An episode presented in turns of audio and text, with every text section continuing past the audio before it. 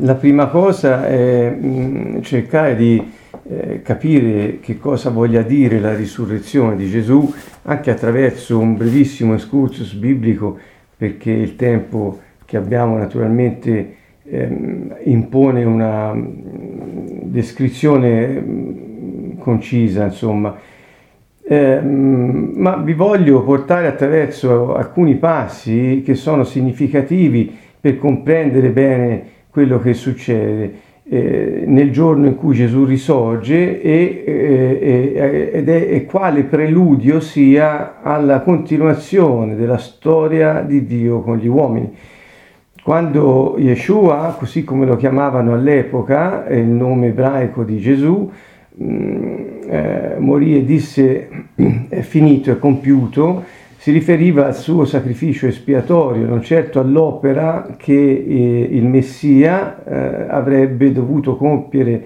con gli uomini, eh,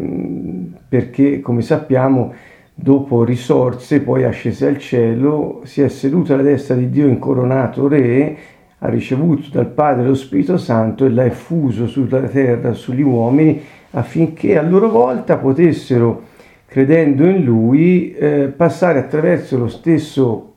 il processo di trasformazione,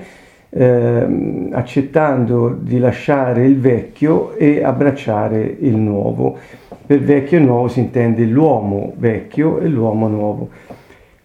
Si pensa sempre ad una idea figurata della risurrezione, così come della morte di Gesù, in riferimento al riflesso eh, eh, che può avere sulla nostra vita, e cioè l'uomo vecchio che muore è l'idea di non più comportarsi come prima e eh, l'uomo nuovo che nasce è l'idea di iniziare a comportarsi in un nuovo modo. Ecco, direi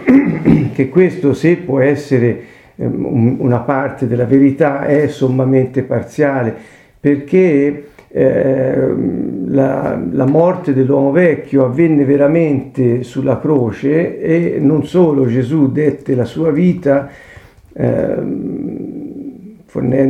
lasciando che il suo sangue uscisse dal suo corpo eh, e portandolo alla morte, ma anche ehm, dette il suo corpo eh, e così ehm, lui come risorto non è un morto che torna in vita e basta, ma è una eh, nuova creazione. Cioè, ora cercherò di farvi vedere questo aspetto centrale della buona notizia del regno dei cieli, che non si limita a dire hanno ucciso eh, un maestro, l'uomo più buono del mondo, e, ma eh, lui è risorto, cioè è tornato in vita dai morti. No, eh, hanno ucciso Dio che si era fatto uomo, quindi l'uomo che, che, che era, perché Gesù era vero Dio e vero uomo, hanno ucciso l'uomo, ma quell'uomo è uscito dalla tomba trasformato nel suo corpo perché la morte non lo poteva trattenere. Quindi l'idea è che chiunque mette la sua fiducia nel Signore, sia sulla croce sia nella risurrezione, muore al peccato, cioè interiormente non è più incline al peccato, è stato redento, cioè portato eh, da essere servo e schiavo del peccato a ricevere la nuova vita, si parla di vita interiore ovviamente, un nuovo spirito e la scrittura dice anche che noi ora che crediamo in lui abbiamo la mente del Messia,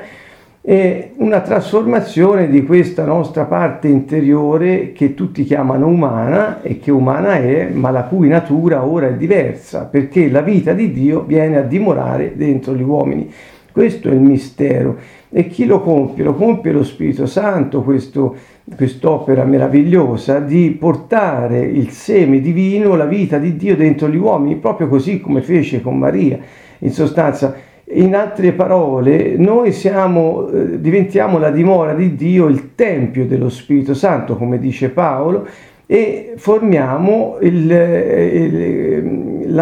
l'edificio eh, eh, dove Dio vuole dimorare, che è fatto da pietre vive, che sono gli uomini riempiti della sua vita.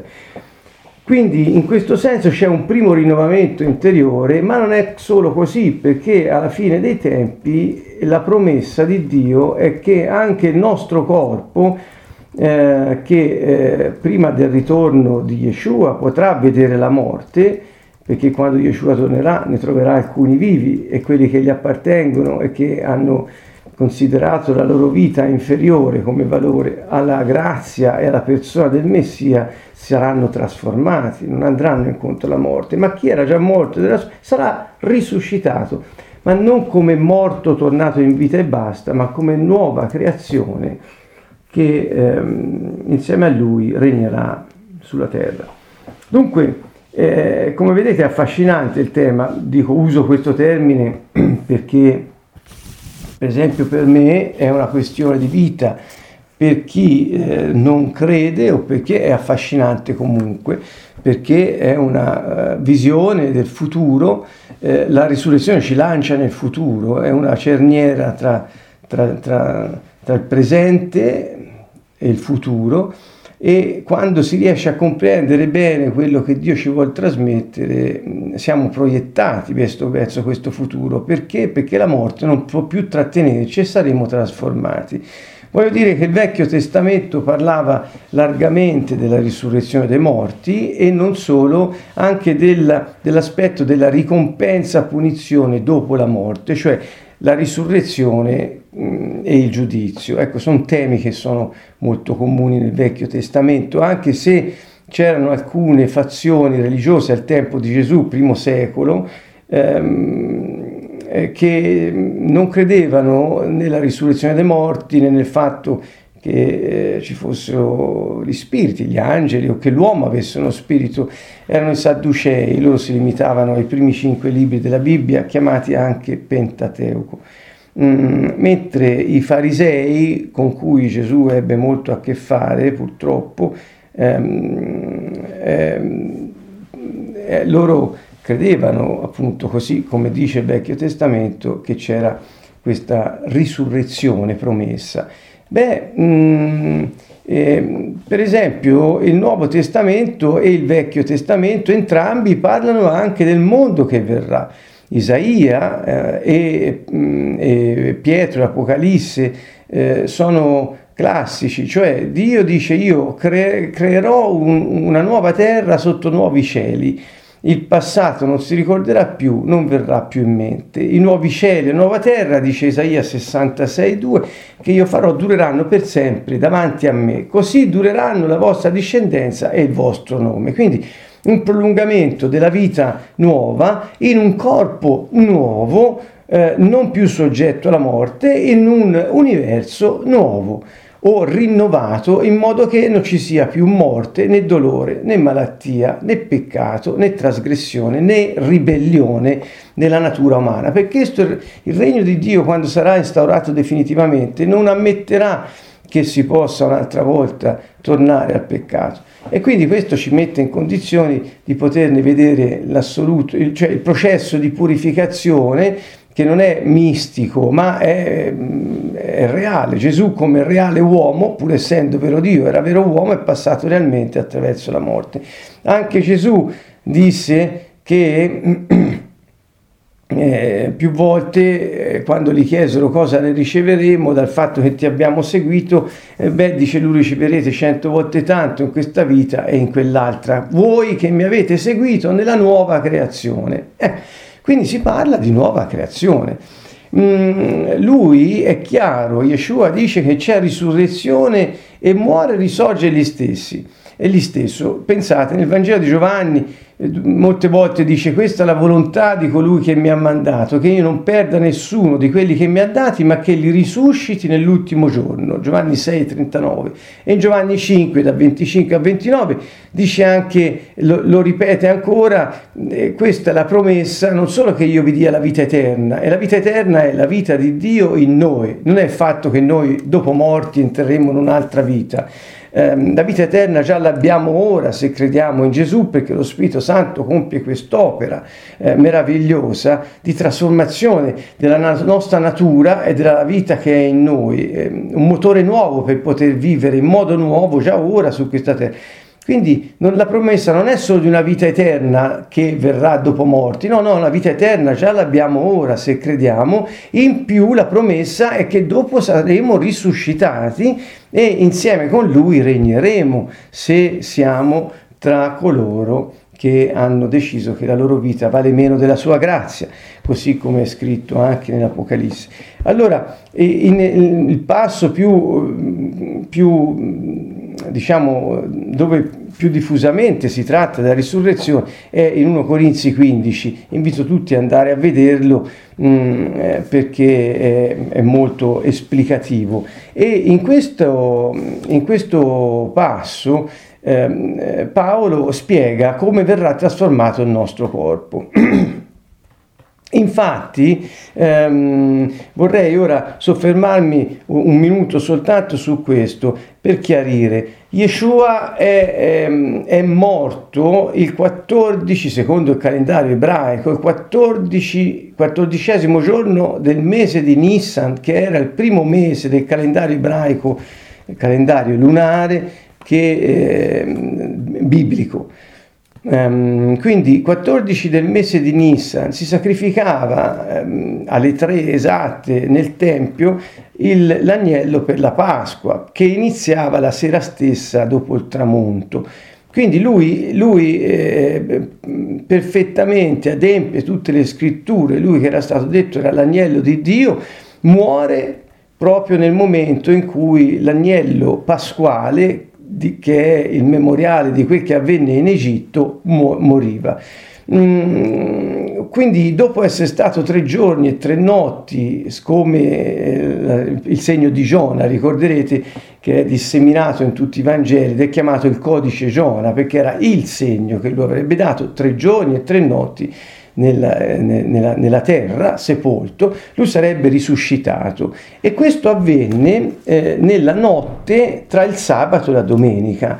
perché la domenica iniziava la sera, sappiamo i giorni ebraici, e la domenica era il, la festa delle primizie cioè la festa in cui si sventolavano al Signore, si offrivano al Signore delle primizie e da quel giorno in avanti si contavano 50 giorni per celebrare la Pentecoste. Quindi la, quella che generalmente in italiano è chiamata Pasqua, in realtà è la festa delle primizie e la Pasqua, cioè Pesach in ebraico, è quando lui è morto, che secondo appunto ricostruzioni molto fedeli è più verosimile che sia stato il mercoledì che non il venerdì. Inquadrato temporalmente così il momento, ieri sarebbe stato questo giorno della festa delle primizie, cioè lui la primizia dei risorti viene eh, va a presentarsi come sventolandosi di fronte a Yahweh che è Dio ed è il Padre che lo aspetta in cielo e di fatto si presenta come l'uomo nuovo cioè di, di, dire al, come dire al Padre ora puoi ricominciare perché io sono risorto così come avevi promesso ed eccomi qui con il corpo trasformato e vedremo com'è Romani 11:16 dice se la primizia è santa anche la massa è santa se la radice è santa, anche i rami sono santi. Dunque la primizia è Yeshua risorto e quindi anche la massa, che siamo noi, siamo santi perché seguiamo la sua sorte. Difatti lui dice anche voi sarete là dove sono io e lo vedrete così come egli è. E quindi la nostra sorte è segnata da ciò che è avvenuto a lui, grazie a Dio, aggiungo, aggiungo io. Che, mm, che corpo, che cosa successe? eh, quel giorno. Eh, le, sapete tutti dal racconto di Giovanni si ha notizia che le donne, perché furono donne quelle che scoprirono diciamo, la risurrezione, ehm, eh, queste donne andarono a cercarlo, a cercare di ungerne il corpo perché non avevano avuto tempo ehm, essendoci state delle feste di mezzo, mh, mm, e, e, arrivarono la mattina presto, dice Giovanni, quando era ancora buio, eh, quindi prima delle 5 sicuramente. E, mh, quindi Yeshua è, è risorto no, la notte, siccome la domenica presto, ecco, è tra, tra le 9 della sera e le, le, e le, 5 del mattino, le 4 del mattino. Mm, e mm, trovarono la pietra rotolata, che era una pietra gigantesca, sigillata, insomma tutti sappiamo la storia che non voglio ora ripercorrere, ma Voglio soltanto farvi vedere questo. Cosa videro e sperimentarono i discepoli di Yeshua quando lo videro risorto? Questo ci dà un'idea di come saremo anche noi e di come egli è ora, perché in corpo lui, in, in cielo, scusate, seduto alla destra del Padre, egli è così. Quindi Yeshua, che è la parola che ha preso carne, Dio che si è fatto uomo, rimane in, uomo in eterno, così con il suo corpo risorto che ha ricevuto al momento della eh, sua risurrezione. Dunque, che cosa videro? Forse un fantasma, dissero. Eh, no, perché aveva un corpo fisico. In Luca 24 possiamo leggere, loro si spaventarono, a vedere, pensavano a vedere un fantasma e loro dissero, no, ma guardate, toccate le mie mani, i miei piedi, sono proprio io, toccatemi e guardate. Un fantasma non ha carne ed ossa come vedete che ho io. Quindi non era un, uno spirito e fornisce la prova che ha un corpo fisico perché gli dice eh, non solo toccate le mie mani e i miei piedi, quindi qualcosa di tangibile, è un corpo tangibile, ma gli dice anche, gli dà la prova che è proprio un corpo umano, e cioè avete qualcosa da mangiare e gli dettero del pesce arrostito, egli lo prese e lo mangiò davanti a loro. Quindi ha un corpo fisico, il corpo risolto del Signore è fisico e che è un, soltanto un corpo fisico risuscitato? No, perché se no non ci sarebbe nessuna differenza con gli altri morti che lui stesso aveva risuscitato, tutti per uno, Lazzaro, dopo quattro giorni che era già nella tomba. C'era qualcosa di più che si era trasformato. Eh, Lazzaro destò attenzione, ma non cambiò la vita di nessuno, se non di alcuni che si convertirono e dissero: Ma allora lui veramente, Yeshua, è Gesù, è è, ha fatto qualcosa di eccezionale e non può dare la vita a nessuno nel suo nome Lazzaro, ne, ne, nemmeno compiere le opere che lui ha compiuto nel suo nome. Perché? Perché è la stessa persona tornata in vita